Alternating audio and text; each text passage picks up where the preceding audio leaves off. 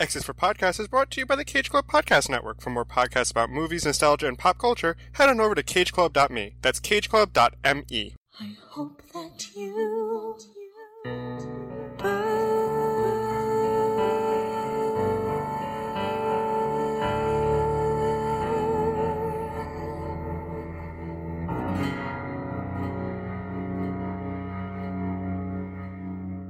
Hey everybody, and welcome back to Uncanny X's for Podcast, the show where we take a look at the Uncanny X-Men comic book franchise, starting with Giant Size X-Men number one and making our way through the misadventures of Marvel's Merry Mutants. I am Nico, and that is the last time I will be saying that phrase. With me to say goodbye to this era of the Uncanny X-Men is, of course, Jonah. Hello, Nico. Hello, everyone, and goodbye to giant sized X Men. This is the definitive end of the giant size uncanny X-Men era. When X-Men was canceled at number 66, they put it into reprint so they could continue publishing that material to make money and keep their trademark. Giant size X-Men number 1 saw the title relaunched as an international adult team of mutants forced to work together under the tutelage of a cranky bald old man. And it took some time, but gosh, it turned into the most amazing book about the most incredible family. 138 represents an end to that. It also represents a new beginning. And it wasn't just a new beginning for the comic itself or any of the characters, it was a new beginning for the franchise. While Dark Phoenix Saga did not cross other titles, it did give birth to the idea of the X-Men event crossover, this major moment that had so many ramifications. The next several years of storytelling come from that location. Jonah has said a number of times in the last several episodes that he feels like what we're seeing now is already sort of like the after gene and everything that comes after the Phoenix. And it's so funny because comics is going to forever reverberate with the sound of the X-Men event and the X-Men crossover. Jonah, we had commented a number of times that we felt whole episodes didn't have any major driving point behind it. And then we even had to split this one arc in two because it was so dense and so full. The next several years of storytelling is going to be once a year producing a Dark Phoenix size event running across multiple titles. It's just a different experience knowing that this is going to rewrite what the X-Men do going forward. How do you feel about these bigger stories coming between the smaller moments? I actually really like that idea of having much larger culmination events and then having smaller things in between. Because in those smaller things, as we saw with the Dark Phoenix saga, we saw hints and seeds of something off with Jean. So having something like that, I think is really great because, especially when I don't know what's going to happen next, I love that idea of a huge, this is what we're leading up to moment and it being everything and we tie every single loose end. I think it's a pretty great way to tell storytelling because not everything is going to be the Dark Phoenix saga. Not everything is going to be this grandiose, amazing thing. Not everything is going to be on its level storytelling wise and so having smaller things and smaller events and smaller stories and arcs lead up to a much larger event that affects everybody, I think is pretty cool because that means everybody can do it. It doesn't just have to have doesn't just have to happen in X-Men. It can happen in any other title where something huge and massive happens. I'm going to hold you to that as the crossovers start piling up and we're going to have to start working our way through multiple titles. It begins as early as the fourth issue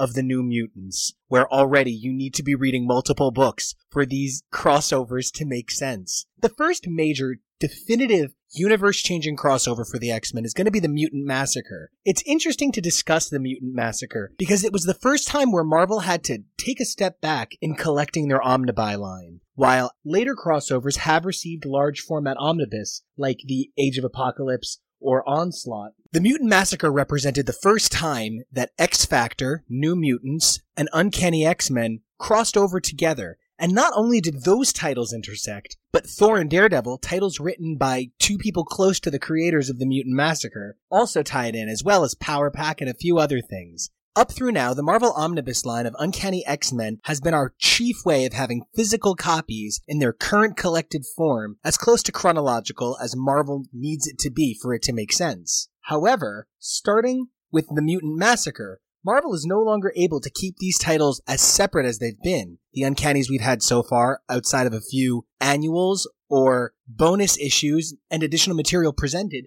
to enhance the story, has predominantly followed the numeric order of 94 and on. The omnibus for the Mutant Massacre jumps between titles at a rapid rate and even jumps ahead several years to collect Fallout issues that tie back in and help make the story feel more complete. So I know that we started this whole thing to talk about Uncanny X-Men and Nightcrawler, but you're in for a handful of Thor and Captain America and Avengers, and by the time we get to Inferno and you're reading three Spider titles, it just gets real crazy. Well, I may or may not be eating my words sooner than later, but I think I'm excited for it. You know, that's pretty cool. And that's one of the great things about having such an expansive universe is that you get to do these kinds of things. Granted, it does become a little ridiculous and taxing as a reader if you're constantly having to buy issues to, of different runs to understand everything, and that's where it can be a little daunting and push people away. But if you do it spaced out enough and for very big special occasions, I think it can work great. And for the most part, it's going to work great for us as well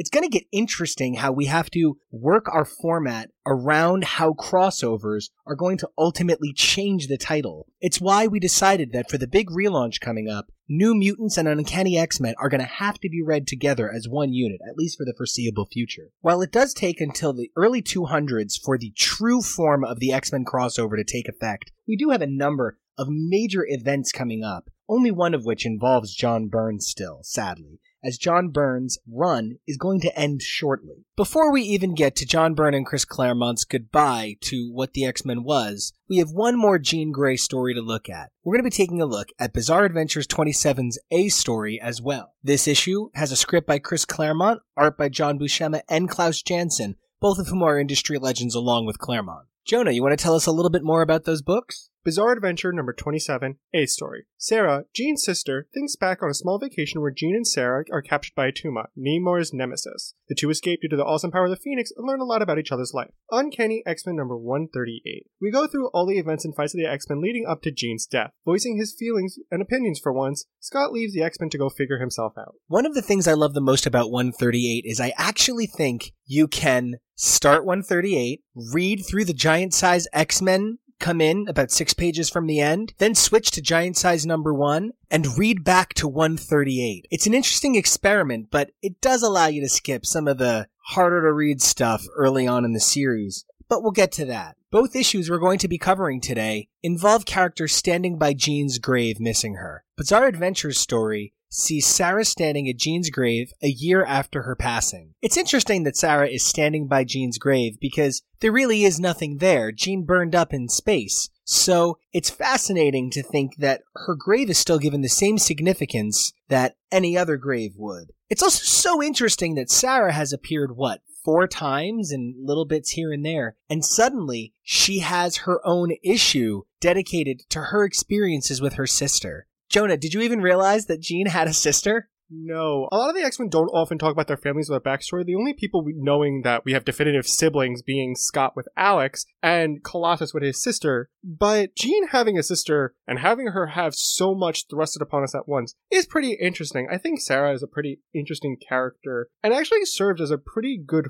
foil to Jean of almost what Jean would have been if she wasn't a mutant. And I think her having this is nice because it's hinted about within the Dark Phoenix saga and in 138 a little bit of Jean and Sarah actually having a very strong relationship. But we don't see it a lot. Jean never mentioned her sister, I don't think at all up until this point. But this issue, I think, got their dynamic right. I think it was a great issue to talk about siblings together. However, I don't think the Attuma plot fits in this at all. It is absolutely not surprising to hear you say that. One of the things Claremont loved to do was to pit the Phoenix up against larger than life characters. Phoenix tries to single handedly take on Magneto. Phoenix challenges Firelord. Phoenix even goes up against Attuma. Claremont saw Jean as Phoenix as this larger than life super fighter, and constantly tried to show that off. Later on, we will even see the Phoenix Force challenge Galactus in one form or another. So the idea was that the Phoenix could take on any big, powerful character in the Marvel Universe. Why Attuma?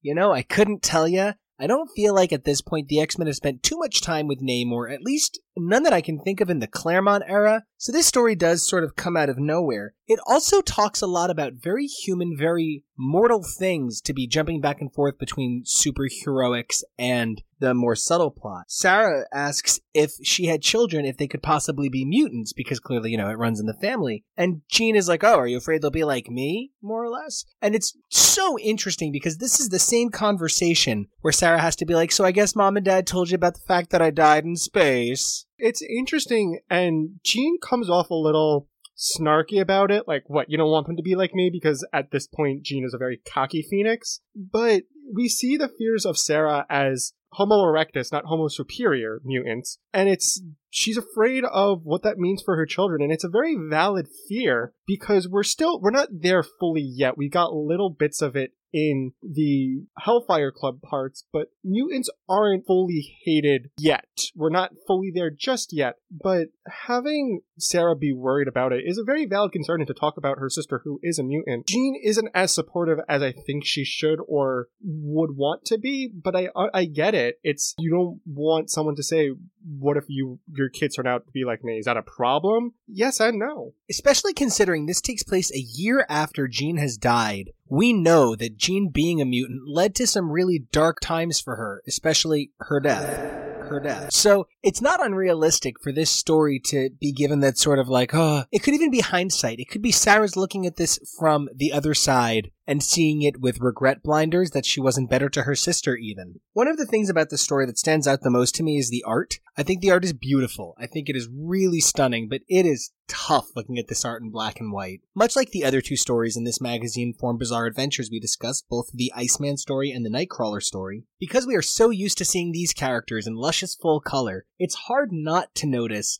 the dramatic shift to a darker tone and a less rich texture. I do think that it is drawn beautifully, and I think so much of the art has such phenomenal details. And also, if I can, this is like my favorite use of the Phoenix font. This font that they use to both title the story and that Jean screams when she summons the raptor. I think it's really terrific. I don't know what it is, but it's like, yeah, that's a really cool Phoenix font. I think the art is on point with this. It's so beautiful, it's dynamic, but I, I have to agree with you. Color would have brought this much more to life in the way that it should have been. There's plot points where they're talking about color, like where color would have made sense and would have helped with this. It was a choice. I don't agree with the choice, but it was pretty detailed wise. This is a very beautiful issue to look at. And I agree with you, the use of the font, everything, the choices in that way stylistically are great. There's also something about the last page of this story that I think warrants discussion. And Jean, for all the ways she is my favorite character, and for the ways we talk about that she was the girl next door kind of Girl Scout type, she loves secrets. The last two pages feature Jean thinking to herself, I know what she's thinking. She's terrified about her kids, not simply whether or not they're mutants, but what kind of mutants. I think it'll be better for all concerned if I erase her memories of today's events. Her knowledge of Phoenix. We were sailing. We had an accident. She saves my life. I'll speak to Professor Xavier about Sarah and the children. He'll find a way to determine their genetic status. The psionic block on my memories lasted till your death, Sarah then thinks. Then it dissolves. Oh my god. Jean just went in and like mind wiped the fact that she was Phoenix right out of her sister's head. This is also like the 80th story that we've read involving Jean and a boat or a dock or the ocean. There's something about loving to put this woman on water. Next time we'll see Jean, she'll be ice skating, Jean on ice. But I agree, it's when Jean's talking about Sarah being concerned about her kids of what kind of mutants they are, it makes sense because it goes back to that very old school mentality of we don't talk about what happens behind closed doors. You would put up a very specific front and you don't talk about the skeletons in the closet. It's one thing if her kids are mutant, but it's not a visible mutation. Or it's not something like Scott's concussive blast where he has to have his eyes shut or with his ruby quartz visor. But if her kids turn out something like Nightcrawler, a very visible mutation, and it's why we always come back to him as an example of this, there's a lot of persecution and there's a lot of issues that's going to come with that. So Jean makes an astute observation. It's not being a mutant, it's what kind of mutant are you? How well can you hide your mutant abilities? It's really an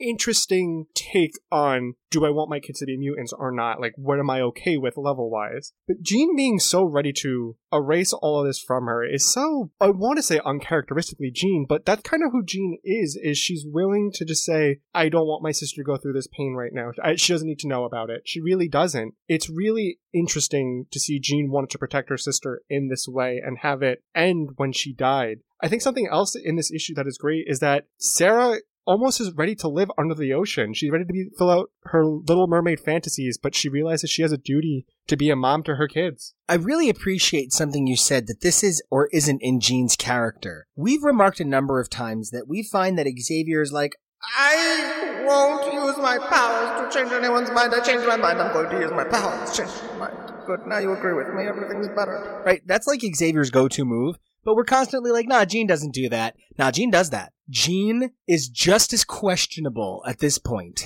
as Xavier is. Early on, Jean believed she was only telekinetic. So when her telepathy was unlocked by Xavier's death, as he had put psi-blocks on her telepathy, it gave her access to a whole new world of abilities. Then, her powers became exponentially increased as Phoenix. Then again, exponentially increased as Dark Phoenix. The character that Jean is, is somebody who fought with the idea of what power is and could be. Something we said that held the Emma Frost story in the third Dark Phoenix episode we did back was that there really wasn't room for an Emma Frost story like that in the middle of all of this. If perhaps there had been a better way to contrast Jean and Emma at these times, who they are and what that represents, perhaps that story would have hit a little bit better. I know I would have liked to have seen that idea that Jean was doing what she believed was right, even when she did it in a somewhat corrupt method. I would have liked to see that more openly discussed at this point. Claremont's pen was very deft and very careful when it came to Jean, but there are still so many more stories I would have loved to have seen, and yet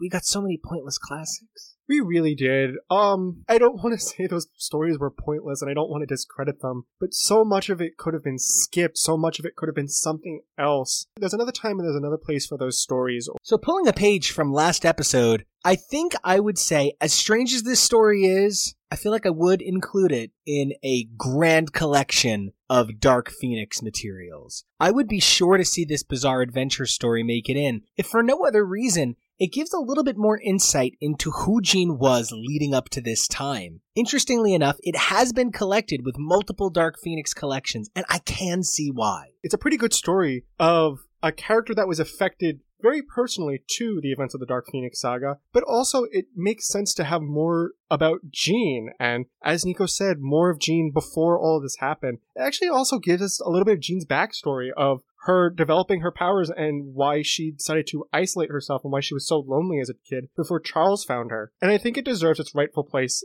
within the Dark Phoenix Apocrypha. That brings us to the last story that really fits into the giant size X Men era. Uncanny X Men 138, as we mentioned earlier, is a complete retelling of the events that lead up to this moment in time. Standing by Jean's grave, Scott recounts all of the things that led to this point in X Men history. And Claremont and Byrne didn't just want to do an issue to summarize what you'd need to know to read what you've already read and the stories yet to come in an era before there were reprints and collections, but they wanted to use this as an opportunity to refine and clarify some of the positions and changes they'd be making. For instance, while we have always maintained that Charles Xavier is kind of a gross creep, he really comes off like a jerk here. Absolutely. As a reader who hasn't read the original 66, I completely agree. I think this issue really helps bridge the gap of what was already told before Giant Size X Men number one and then help everyone catch up. I think it was a really smart, I almost wanted to call this the clip show issue because it's a summation and just a lot of different art and character designs of what happened beforehand. It essentially is meant to be the same thing as a clip show. Clip shows existed from an era before reruns and syndication were as commonplace. They were a way that they could make sure that the relevant and best jokes that made the show famous got to new audiences. It's the same thing here. This is a way that they can get this material and information to a wide readership in a quick method so that they don't have to waste their time re-summarizing things every issue over and over. There's something very interesting about the way pink is used on both the cover and the first page of number 138. Pink was Jean's power signature, regardless of the fact that the Phoenix was always engulfed in red and orange fire. Jean's psionic signature was pink, so the fact that every cover is covered in a pink filter and that the sky behind them is pink really says something. The sky is also filled with black leaves, and there's just something about the idea of loss and death that comes across very clearly, shrouded in Jean's colors. Once Scott starts recounting what led to the X-Men and where they were, we get a really interesting depiction of the early days. The first issue of X-Men starts with Jean Grey coming to the school, and here instead, we're shown a little bit of time before that happened. I absolutely agree. I think probably actually one of my favorite panels is seeing Jean for the first time arrive at the X Mansion. It's a very interesting symbol- symbolism to show where Jean started, and you can see just how quite young Jean is. She's just in her coat and her hat, and she looks ready to learn more about herself and what's actually happening to her and what she is. And I think it's a really great parallel for the way that this issue ends, but I don't want to get to that just yet. Something I realized about the X Men reading just this issue is that they were very much a villain of the week type story. There are so many villains they encountered. A lot of them have really weird designs. And despite all of these villains that they cover, they go out of their way to hit just about every member of the Brotherhood. Mastermind in his original form, Quicksilver and Scarlet Witch, who they do note shortly thereafter go on to become Avengers. Toad, Blob, amongst all of the regulars they hit, they managed to hit Magneto a dozen times because the X-Men fought Magneto a dozen fucking times. They also managed to mention every random villain they ever fought, but I guess that's because there's only 66 issues to pull from. If they fought Magneto for 12 of them, then there's still 54 issues that feature other characters, and there's only so much canon. And one of the things that really stood out to me while going through this issue is how little the X-Men were defined early on by their emotional growth or their personal successes. Almost all of these stories are dominated by who they fought, not how they grew or what they learned. There are very few exceptions to that. Amongst the references to the Savage Land and Ka-Zar, the Stranger and Juggernaut, we get hints of the emotional reality of what Scott is going through as an X-Man. We see the team graduate and get their costumes designed by Marvel Girl. I love that they go out of their way to mention that Marvel Girl designed these costumes because when Jean emerged from the water as Phoenix, she did not consciously create that costume. It was the embodiment of the idea of the Phoenix. When she went to the blue side of the moon, she was wearing her Marvel Girl costume. Jean died in the heroic persona she created for herself, not in the persona created by Phoenix. So I think going out of their way to remind us that this was how Jean got that costume was very important. I absolutely agree. I actually find that such a fascinating detail. Jean could have been quite the fashionista if she was just a human. She has a great eye for detail and her costumes will actually look pretty good. This is a really interesting issue because something that Nico touched upon before is we're seeing Scott's perception of the people around him and how they're reacting to Jean's funeral. And something that Nico said was Scott comes off much more calm in this issue. Here, he has a very clear thought process, but the other characters around him don't seem to be reacting the same way he is. Everyone seems sad, but no one seems as sad as him. No one seems as, no one's reacting the way he is. While everybody else is trying to survive this moment and get through being by the graves and being filled with sadness for losing Jean, Scott's spending his time recounting his life with Jean as it led to this moment. And it's not without its other moments of sadness and tragedy. In fact, a few pages in, Scott remembers that they fought a villain named the Grotesque. He was the last survivor of a race exterminated by radiation from nuclear tests. He wished to pay humanity back in kind. Scott says we stopped him, but it cost us far more than we expected. Professor Charles Xavier. So this is the first time the professor properly dies. However, several years earlier, in a battle against Magneto, Xavier quote unquote lost his powers, sending the X-Men in alone without his help.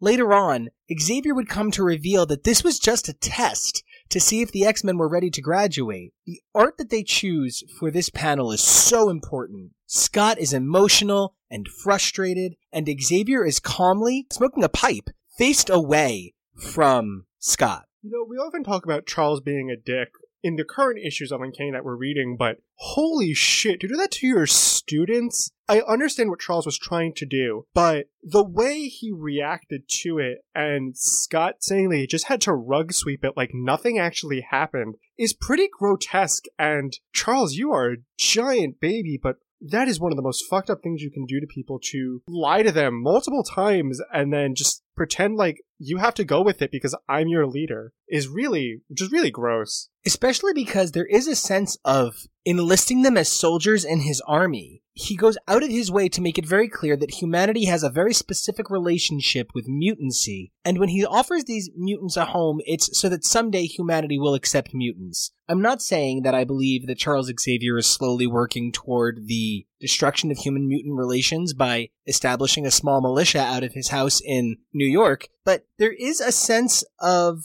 manipulation and of pulling others into a war he's choosing to wage. Speaking of others, we get the inclusion of a number of X-Men characters that Claremont would go on to use. But what's fascinating is he just leaves out the ones he wasn't planning on using. He goes out of his way to include Polaris, the mistress of magnetism, of course, and whether or not she is Magneto's daughter, and Havok in his battle against the living Pharaoh. Two storylines that will come up again under Claremont's pen. He doesn't mention the Mimic, a sort of mutant who fought the X-Men, could copy their powers, and eventually fought them. Claremont shows Sunfire, who the X-Men met before he joined the giant sized team, but they don't mention Banshee both fought against and alongside the X-Men during the Factor 3 story, despite mentioning Factor 3. So it's really interesting the pieces Claremont chose to show. We get tons of stuff about the Savage Land, but we don't get too much about all of that weird Magneto kept becoming a baby stuff. I understand that they were trying to stick with what happened in Uncanny X Men issues, but there were certain details that could have been borrowed from the supplemental issues of using the other characters. As Nico said, Magneto turning into a baby, which is mentioned in Uncanny, so that should have been brought up here when that happened. I actually do like the reference to talking about Beast. We've covered the Beast stories of how he transformed from his human looking mutant self to the blue furry fuzzy guy. And Scott remarks that Beast doesn't want to talk about it, and he's just as happy just to use his cloaking machine device. Oh, no, no, no. You see, Claremont thinks about those things, and Nightcrawler has an image transducer, but Beast wears a latex mask of his own face he made. Ew. Yep. In fact, that was something that Beast created in Amazing Adventures to hide his appearance. But legitimately, Scott even remarks something happened to him. He still won't speak of it. He mutated physically from a person with the ability of a beast to one with the look of a beast as well. Even now, he's hiding his true features under a mask of his old face. What? However, I have to point out that that is right under the panel where it's revealed that Xavier wasn't dead. No, no, no. He was hiding in an underground bunker beneath their house, faking his death so that he could help fight off an incoming alien invasion. Xavier comes off horrible in this. I think that's just what's important is that Charles isn't as warm as he thinks he is, and maybe the X Men don't like him as much as he thinks he is. You know, maybe Scott would have decided to stay if Charles was more honest, open, receptive, and warm, and more of a father like figure than Scott has ever had. But I think it's really, really, really good characterization to show how closed off and almost how detached Charles is from the X Men and how, not how little he cares for them, but how disposable he kind of thinks they are. He's upset when they die, but he doesn't tell them about these important plans and he's willing to let them think that he's either dead or that he doesn't have his powers. It's I think probably that is one of the deciding factors of why Scott ultimately leaves at this point. But before Scott can leave, Claremont takes time to retell the giant size era. And oh man, he applies the same sort of magic marker to redesign this that he did to 1 through 66. Once again, we see a version of giant size X-Men as we knew it cut down to roughly three panels, just like in classic X-Men. Without the portion of the story that tells Charles going around the world gathering together his new team of X-Men, giant size X-Men boils down to roughly punch punch island go bye bye. And that's really all Giant Size X-Men is. Of course, it's not just stories that get shortened, whole stories get deleted. The Night of the Demon, which will come up again, is completely omitted from this. And the three issues that took us into space to fight Steven Lang and gave us the Phoenix Force, three panels. The three issues at Cassidy Keep plus fighting Magneto, one panel. It's unbelievable how Claremont decides to treat some of these story elements. I will say though, for some reason, we get the gay as fuck pose of Mesmero with his leg up during the carnival arc when they fight Magneto. You're right, it's so weird how much he's omitting and how much Chris Claremont thinks is necessary. I don't think all of this detail needed to be erased, but there's some that I it, it makes sense because there's so much going into this. This almost is a sensory overload of oh, it's actually really funny when you compile everything together. The X Men, it seems like they don't go through that much, but they actually have gone through a lot. It's a weird dynamic of how X Men is written that not much happens, but so much happens at the exact same time. It's always too much, not enough.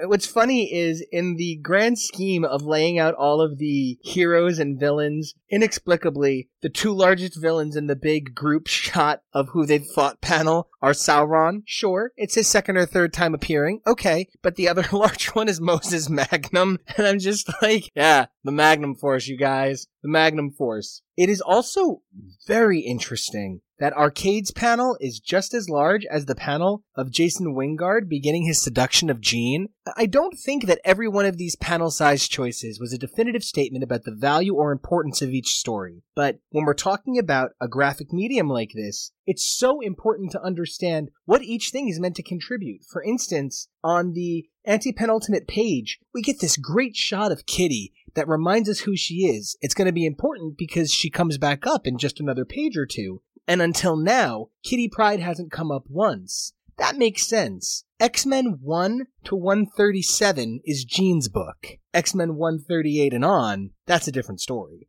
the attention to detail of where it needs to be is really, really important. Kitty getting that page and, as Nico said, reminding us of who she is is really important because, as we said in the last episode, and as I'm sure we said this episode, Life After Jean includes the new protagonist of X Men, Kitty, and how the X Men deal with a student. We talked about this a lot that the X-Men don't aren't young. These aren't kids, and Charles has trouble not treating them as kids. But now we're going to see what the X-Men do with an actual student because Kitty's only 13. She still technically needs to be in school and learning academic things. It's just really interesting how this comes off from Cyclops' perspective, all these events and what happened and putting it all together like this is a really a great move, I think, and it's it's something that was really necessary after the really heavy storytelling of what was a Dark Phoenix saga to now a really airy breather. It's still sad, but it's not as gut punching. It's okay, let's recount what got us to this point. I actually have a quote by Chris Claremont on what got us to this point. Claremont was asked by Tom DeFalco, speaking of epics, did you plan the Dark Phoenix saga from the beginning? And Claremont said,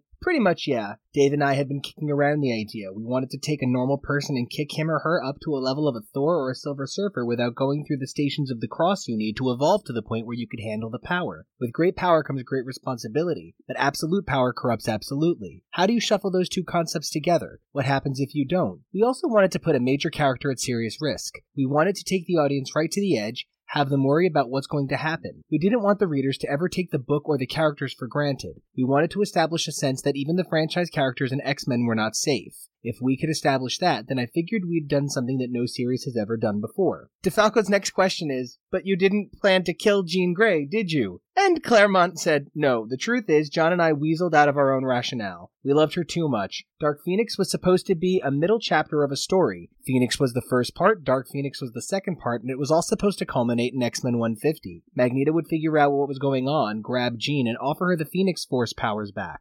From the beginning, Dave and I always saw Jean as the victim, and John did when he came on the book.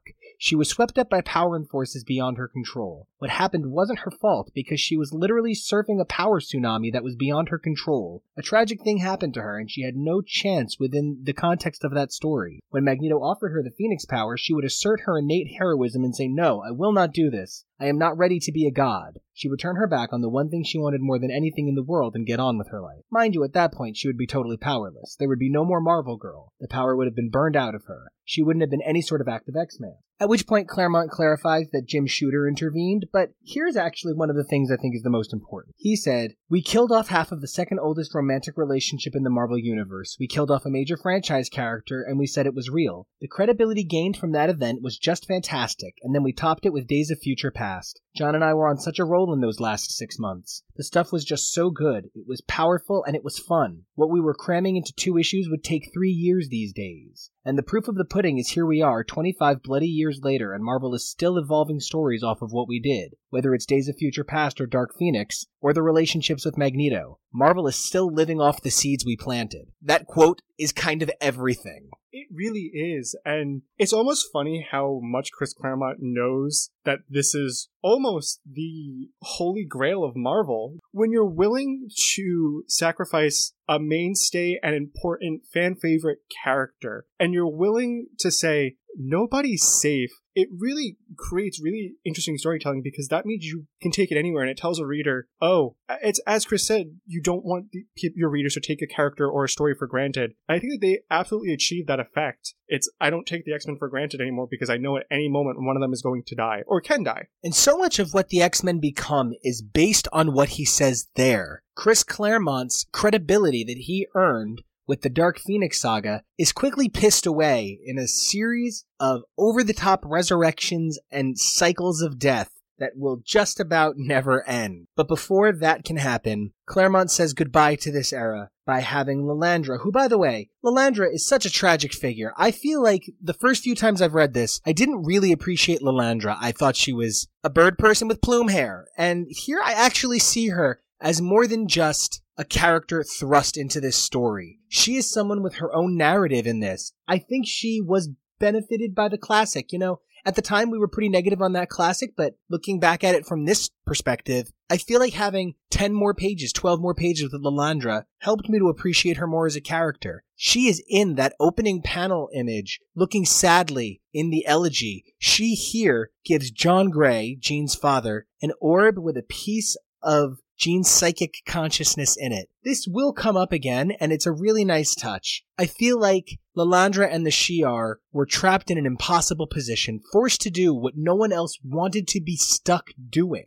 I absolutely agree. Lilandra was put in probably one of the hardest catch 22s that a character could be placed in. And what does she do? And it goes back to that psychology that we talk about of it's so easy to reprimand someone evil and do for someone for doing evil if you don't know them. But it's with someone that you consider family and very close to you. You don't know how to feel and you have to react some way. She had to make a decision. She couldn't stand by and let that go unnoticed, unpunished, and up- unreprimanded. And the choice she made was the one to benefit her people. She realized the many outweighed the one, no matter how much she loved that one. It's important to remember that Jean is defined by being a hero. If Jean had not sacrificed herself, we would not look back on her actions and think, the hero shined through in these moments, and it is being a hero that is at the center of the X-Men. As one story ends and Scott leaves the X-Men, believing Jean to be gone forever, another story begins. The last panels of 138 show Kitty Pryde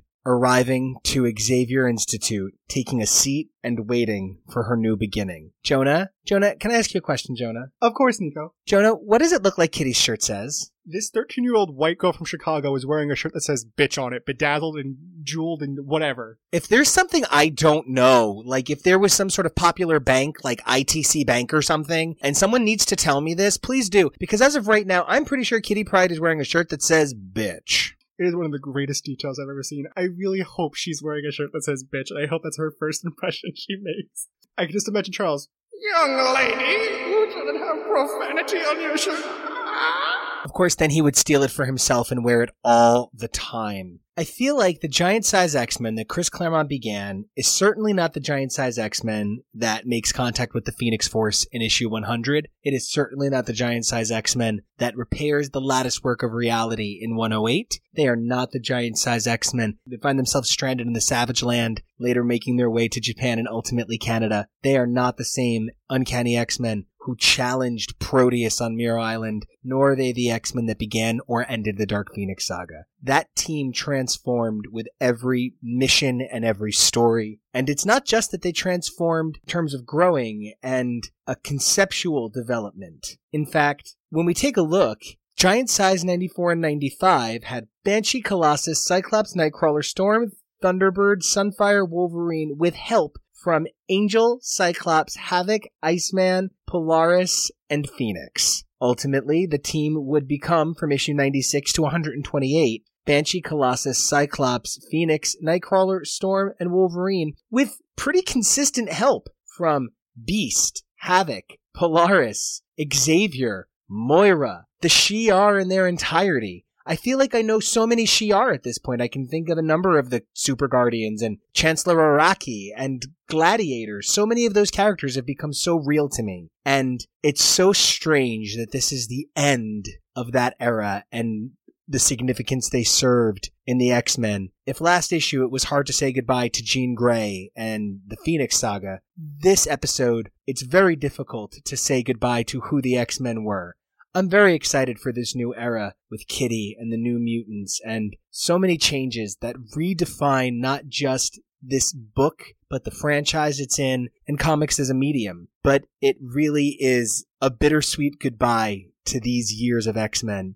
Jonah, these last six years of X-Men have been probably the most of any comic book you've ever read in your life. Six years later, are they still as giant and uncanny? I think they are, and I think this is going to be one of the main themes of what X-Men always goes for is evolution. The team's evolving, they're going to have to figure out how to evolve, as I said, with their newest member, Kitty Pryde, and teach her what it means to be an X-Men and what it means to be a hero, but also what it means to not have Scott as the leader. Up until this point, they've only known Scott as the one to call the shots. Now it's going to be, well, who's going to be in charge? Who's the one who's going to lead the X-Men to victory or failure now? It's really, I couldn't put it better myself as the Nico said, it's bittersweet. We're losing two characters, regardless of how you feel on them, in ways that ultimately make sense for their characters of, yeah, no, I get that, but now we get to have a new character. And I think it's so great that this issue doesn't end on the end. It ends on the beginning, because that's what it is. Just as Jean started in her coat and her hat and waiting on those steps and arriving at the expansion, we get the beginning with Kitty, and I think it's just, it's really great to see, and I'm so excited. I am so excited to see what this young woman is going to do in tandem with the X-Men. The X-Men will never be the same once Kitty Pryde joins.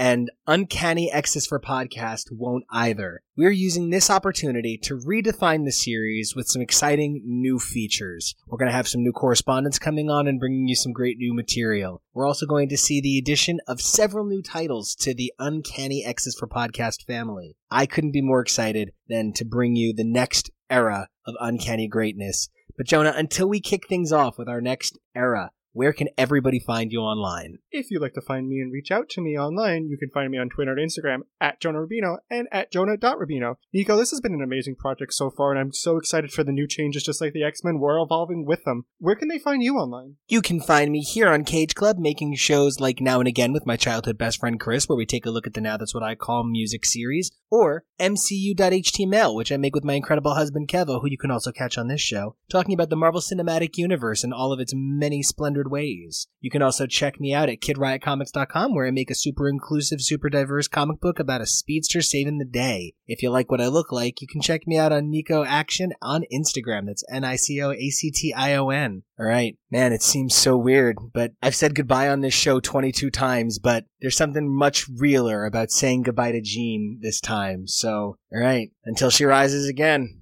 Bye, Jean, and bye everyone else.